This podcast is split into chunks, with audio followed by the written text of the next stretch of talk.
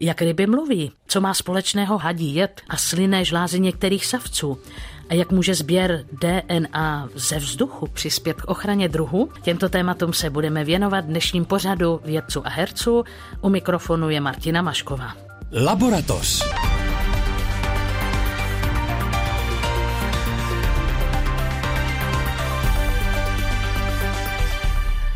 Srdečně vítám zoology Miloše Anděru. Dobrý den. A Lukáše Kratochvíla. Dobrý den. A herečku Andreu Černou. Krásný dobrý den. Studie Cornellovy univerzity, která otevře dnešní debatu, dokládá, že ryby nejsou němé. Zvuky byly v evoluci ryb tak důležité, že se v průběhu milionu let vyvinuly nezávisle na sobě nejméně 33krát.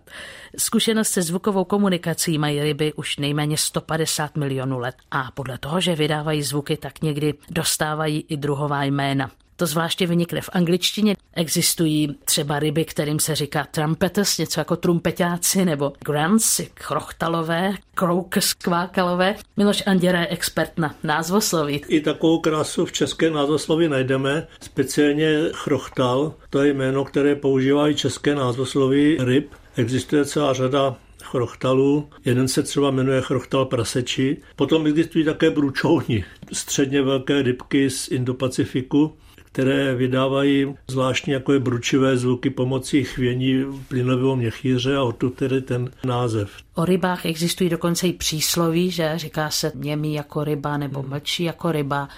Jak vlastně vědci přišli na to, že ryby vydávají zvuky? Profesor Lukáš Kratochvíl dostává slovo.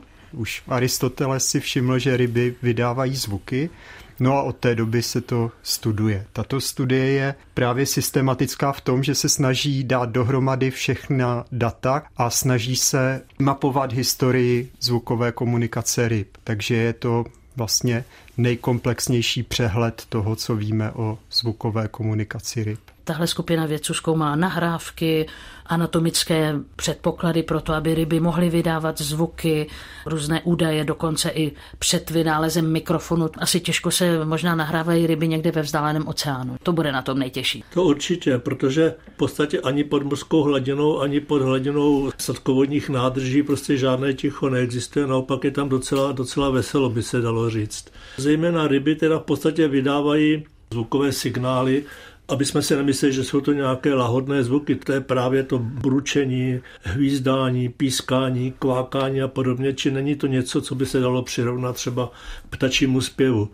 Ale v podstatě ryby mají dva takové hlavní systémy, jakým způsobem ty zvuky vydávají. Jednak v prvním případě hraje hlavní roli plynový měchýř, který se pomocí různých svalů rozechvívá a tím způsobem potom vznikají různé zvuky. A druhý způsob souvisí s kostmi, že kosti se zase působení svalů o sebe třou.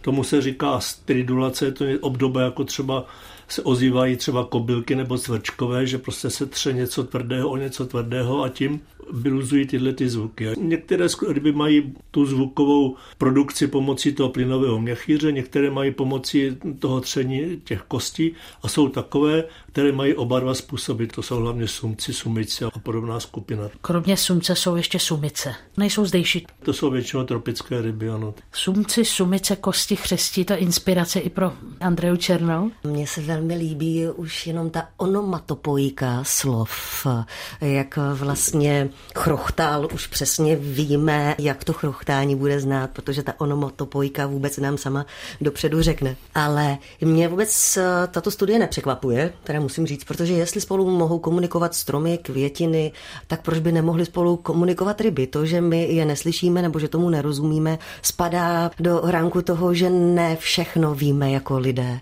Mnohdy si to namlouváme, ale nevíme toho tolik. Evoluční biolog možná doplní, jaké jsou důvody té komunikace. Ryby určitě komunikují i jiným způsobem než zvuky. Mají různé chemické signály, nebo mají různé postoje, natahují ploutvičky, vyhrožují si pomocí různých jako barevných skvrn a podobně. K čemu jsou ty zvuky? To úplně ve všech případech není jasné, ale určitě u některých druhů se jedná o součást dvoření. Sameček zpívá samičce nebo vrže na samičku, které se to může líbit. V některém případě to může být hrozba, zastrašit protivníka. U některých druhů sumců je to antipredační chování, takže se snaží zastrašit predátora tím, že vydá nějaký nečekaný docela hlasitý zvuk. Ale bohužel o spoustě ryb, hlavně těch mořských, to nevíme. Určitě si musí říkat úplně obdobné věci, jako si říkáme my. Nebuďme tak ješitní. Oni ty zvuky eh, svědčí o poměrně nečekané sociální komunikaci mezi rybami. Tak jako známe, když třeba vlčí smečka utočí na nějakou stádo sobu nebo, nebo pižmoňu a domluvají se, co kdo teda bude zařizovat při tom lovu, tak stejně tak se zjistilo, že i některé dravé ryby takhle jsou schopné tímhle tím způsobem komunikovat. Čili to využití těch signálů, abych spíš mluvil o signálech než nějakých hlasech, je opravdu široké. Tu komunikaci narušuje i lidská činnost. To, jak kazíme písně ke porkakům, to jsme v laboratoři probírali, ekologický kontext dostává další význam. Profesor Kratochvíl? Tady se jedná o paprskoploutvé ryby a těch je třeba 30 tisíc druhů. A pokus o rekonstrukci historie takového komplexního znaku nemusí být úplně jednoznačný, ale podle této studie zvuková komunikace nebo vůbec vydávání zvuku rybami vzniklo více než 30krát nezávisle na sobě, ale docela často to taky zanikalo, že prostě znovu se stali němými a pravděpodobně podle této studie předek těch paprskoploutvých ryb hlasovou komunikaci možná už měl, ale pak ji zase ztratil a jednotlivé skupiny ji zase získávaly a zase ztrácely. Takže bude zajímavé zjistit, nakolik ty ztráty jsou opravdové ztráty a nakolik je to chyba v datech, že prostě to jenom někdo nenahrál u téhle skupiny ryb a k čemu by byla taková ztráta zvukové komunikace. O něm měl hruzo při nějakém velkém vymírání. Už se to nedalo poslouchat. Ti autoři té studie jednak zjistili, že ta počátky této hlasové komunikace, že se datují tak řádově před 150 miliony let a že to zhruba odpovídá době, kdy začali hlasově komunikovat i ostatní čtvernosti, to znamená obratlovci, kteří se vydali teda z moří na souš. To musel být moment, kdy se planeta rozmluvila. No, říká se, že ticho léčí, ale jestli si to dobře dokážu představit, tak pod mořskou hladinou nebo vůbec je teda velký virvál. Oni předpokládají, že té hlasové komunikace je schopná zhruba až dvě třetiny těch paprskoploutvých ryb, což když si uvědomíme, že jich je kolem 30 tisíc, tak dvě třetiny z toho už je poměrně velká suma druhů.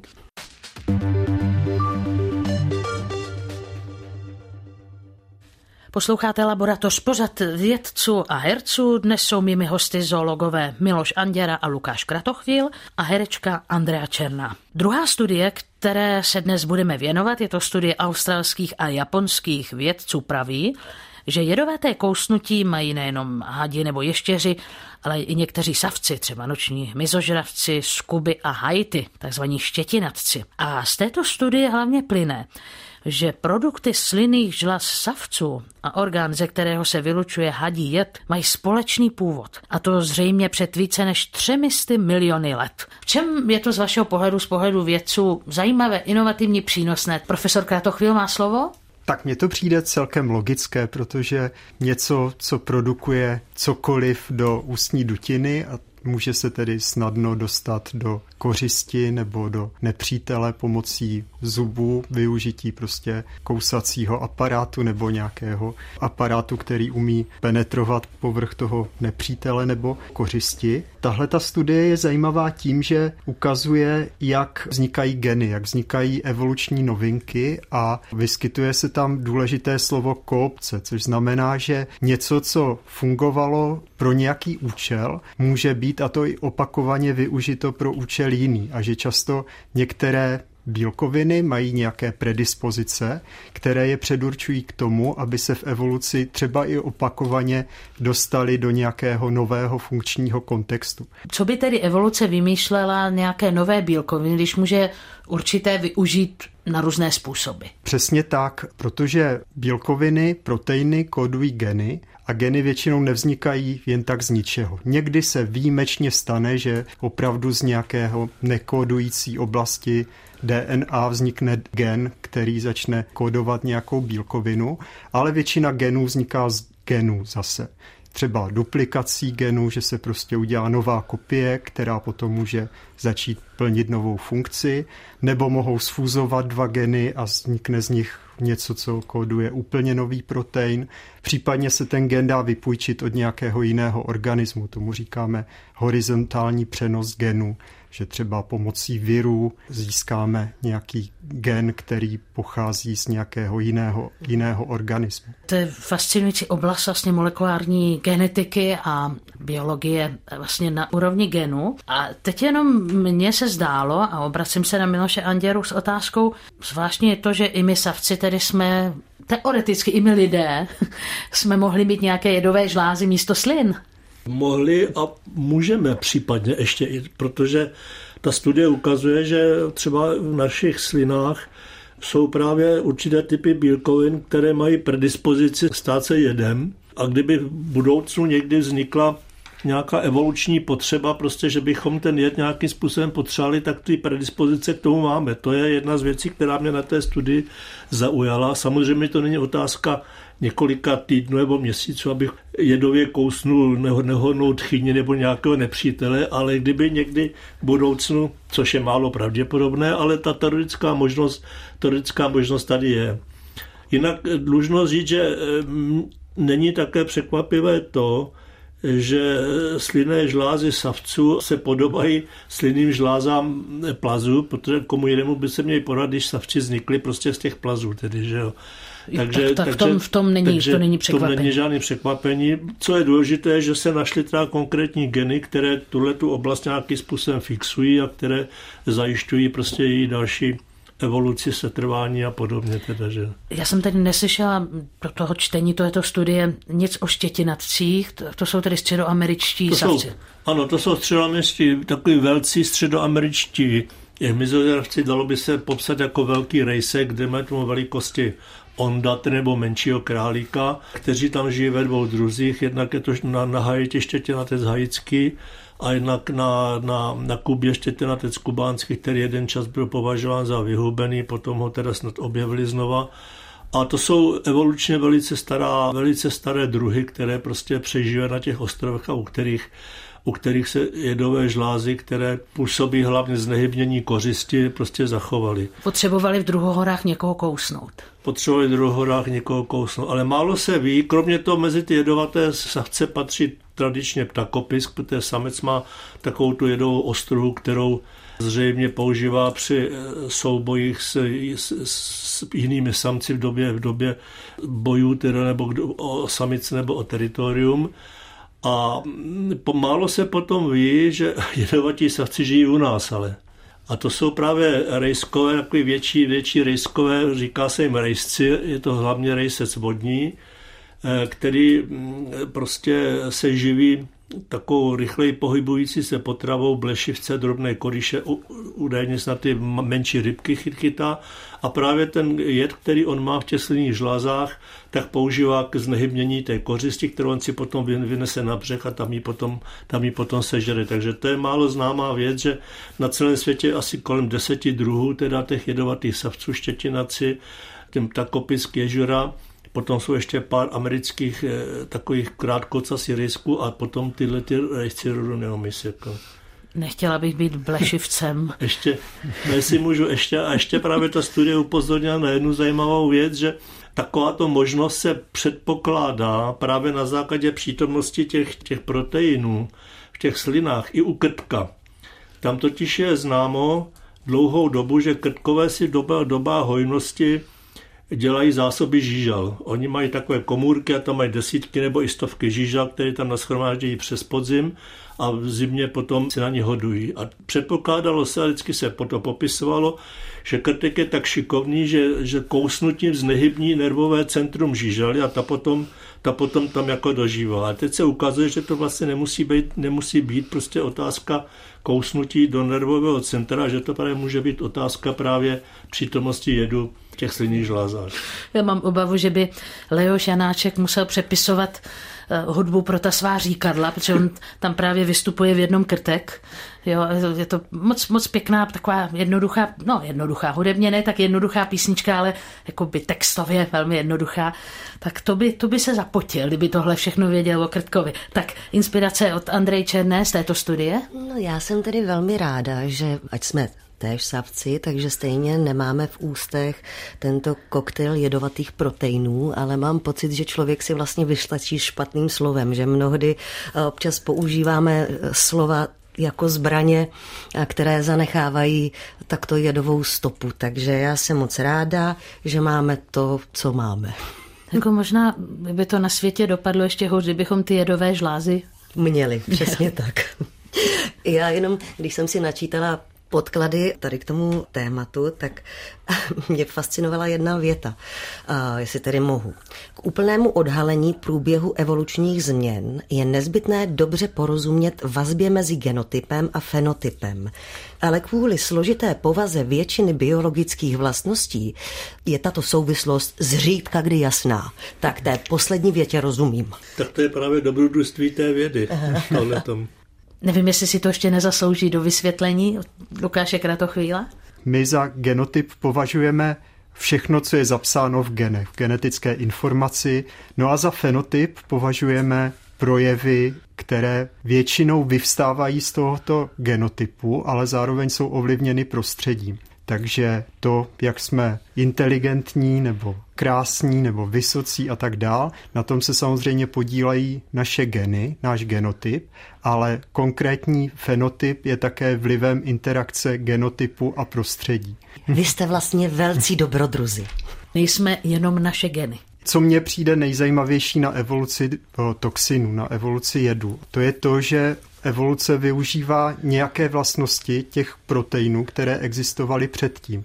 Akorát je zveličí a uplatňuje je kreativně v novém kontextu. Takže třeba neurotransmitter, který řídí pochody v nervové soustavě hada, najednou, když se dostane do těla oběti, tak manipuluje nervovým systémem oběti. Nebo protein, který určuje srážlivost krve, tak najednou způsobí, že oběť vykrvácí. Nebo protein, který štěpí jiné proteiny, bílkoviny, tak najednou štěpí bílkoviny v té oběti. Že to je vlastně jako využití už preexistujících vlastností, které normálně v tom těle svého hostitele hrají důležité fyziologické funkce, ale najednou jsou v novém kontextu delegované do těla predátora při obraně nebo oběti. Tak to mně přijde zajímavé na evoluci, jak vlastně využívá už stávající vlastnosti a dává je do nových kontextů. Posloucháte Laboratoř. Vědecké novinky, které odborníci vysvětlují a herci glosují. Premiéra v sobotu dopoledne po půl jedenácté na Plusu a tentokrát v rozhlasové laboratoři vědců a herců účinkují zoologové Lukáš Kratochvíl a Miloš Anděra a herečka Andrea Černá. Už jsme probírali v tomto pořadu i možná naši posluchači slyšeli o tom, že se vzorky DNA z vodních toků používají k určování toho, co ve vodě žije, jenomže tentokrát pro účely těch studií, o kterých budeme mluvit, se dva nezávislé vědecké týmy pokusili sbírat DNA ze vzduchu. A to v zoologických zahradách. A vyšlo to. Podařilo se jim identifikovat řadu druhů, dokonce i jejich potravu, ale i některá zvířata z blízkého okolí. Tato metoda by mohla budoucnu pomoci chránit biodiverzitu, tedy rozmanitost druhů na planetě. Není to přece jenom i pro vás trochu sci-fi? Miloš Anděra dostává slovo. Je, já pamatuju před 30 lety, když začaly věci pronikat do nitra buňky a začaly řešit nitrobuněčnou DNA a z její pomoci udělali, nebojím se použít slovo zemětřesení prostě ve vývojových liních a v systémech a podobně. A teď najednou se ocitáme úplně na druhé straně a zabýváme se DNA, která plave ve vodě nebo která letá ve vzduchu. U mě zároveň tato studie, která se mi nesmírně líbí, vyvolávala trošku rozporuplné pocity. Ten pozitivní pocit je právě v tom, že je to skutečně cesta, jak se dostat k neočekávaným výsledkům, jak skutečně identifikovat v těžko přístupných terénech vzácná zvířata a podobně a tím skutečně na pomoci té ochraně ohrožených druhů. Ale osobně si říkám, že já jsem více 40 let strávil sledováním savců u nás a strávil jsem přes 40 let v terénu a bylo, to byly to krásná leta mého života a nedovedu si představit, že bych dneska ty pobyty v terénu nahradil tím, že pojedu autem s vysavačem nebo s dronem a jenom budu prostě chytat vzduch, čili trošku by mě to připravilo o to hlavní, co přírodec potřebuje prostě být pupeční šňůrou spojený s tou přírodou. A druhá věc je, když potom lze takhle identifikovat druhy, tak předpokládám, že lze identifikovat i individua. No a to si říkám, když já potom půjdu do lesa na houby a potom někdo přiletí s dronem a vyseje z lesa vzduch a tam najde mou DNA, tak bude vědět prostě, kde, kde jsem na těch houbách byl a bude mi ty hříbky vyzbírat sám. No to je ale pravda, to jste mě upozornil na to, že když sbírali ty vzorky ze zoologické zahrady, že tam museli mít i návštěvníky. Určitě. Dojmy nebo komentář k těmto studiím od Lukáše Kratochvíla? Nedokážu si ani představit, jaké důsledky, jaké využití to bude mít. Určitě podobná vzdušná environmentální DNA najde uplatnění ve forenzní genetice, třeba dneska, aby se vrah opravdu bál vstoupit kamkoliv, protože se na to zcela určitě přijde. Vrah nesmí do zoo. byly před pár lety pionýrské studie o environmentální DNA v mořích a vůbec ve vodě, kde to je mnohem, mnohem snažší. DNA tam víc vydrží a víme o tom mnohem, mnohem víc než o environmentální DNA ve vzduchu. No a jedna z takových pionýrských studií se třeba tenkrát snažila odhadnout, kolik je žraloků obrovských v Perském zálivu. Z tradičního sčítání se vědělo, že jich tam je 90 plus minus 10 a environmentální DNA určila, že jich tam je asi 100 plus minus 20, takže to byl takový důkaz, že můžeme opravdu odhadnout i počet jedinců, ale samozřejmě má to nějaká úskalí. Identifikovat zvíře, že bylo někde v okolí, tedy už asi umíme dnes ze vzduchu pomocí téhle studie, ale kolik je tam zvířat, kdy tam bylo, odkud eh, vítr zaval ten materiál a tak dál, eh, kolik jedinců to bylo, k tomu ještě teda docela daleko. A pro monitorování třeba neznámých druhů je to relativně nedostatečný nástroj, protože to, co získáme, ty sekvence musíme porovnat s nějakou databází a určit teda podle té databáze, cože to je za druh. Takže pravděpodobně třeba zjistíme, že je někde nějaká nepopsaná nebo v databázi chybějící žába ale abychom zjistili, jaká to je žába a kde žije a tak dál, k tomu budeme muset stále potřebovat nějaký terénní výzkum biologie. Dost často se určuje přítomnost nějakého druhu podle výkalu, že? A teď, kdyby se to nějak skombinovalo, tak to by možná fungovalo, ne? No určitě. Výkaly jsou dneska už běžnou položkou terénní výzkumu a právě umožňují nejenom teda identifikovat druh, ale identifikovat i jedince, takže třeba u vidry už jsou velice dobré jaksi databáze jedinců, kteří kde a kdy se vyskytují a podobně.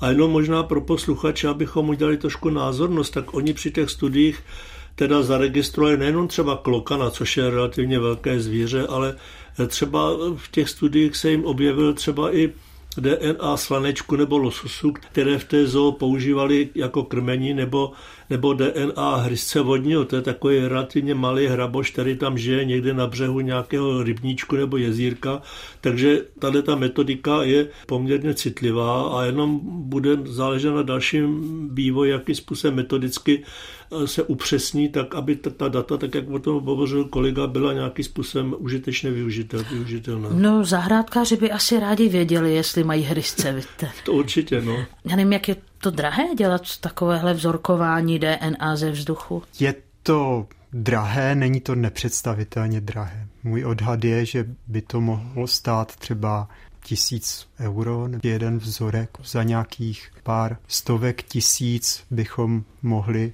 jako udělat pár takových vzorků.